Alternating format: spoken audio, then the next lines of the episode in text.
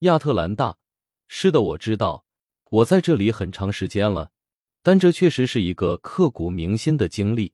当我还是一个孩子，并不知道前方的路该如何走的时候，我来到了这里。六年的时间就这样飞快的过去了，太不可思议了。亚特兰大，我想感谢你们的文化和爱，感谢你们张开双手拥抱像我一样的小孩。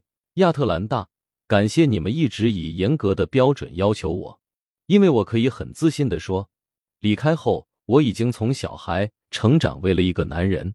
对于球队，感谢你们在我生涯最低点的时候也和我在一起。感谢你们给我提供了一个成长的环境。在我看来，我在这里的成长已经停滞，而老鹰正是到了要飞离巢穴的时候了。对于我的好兄弟和老大哥们，我一直很幸运能与你们同场竞技。你们知道的，我会一直支持你们的一辈子。但就像我们所知道的一样，这是一门生意。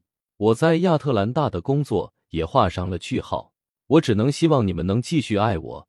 就像我会一直爱你们一样，我们下次再见。约翰在这里跟大家告别。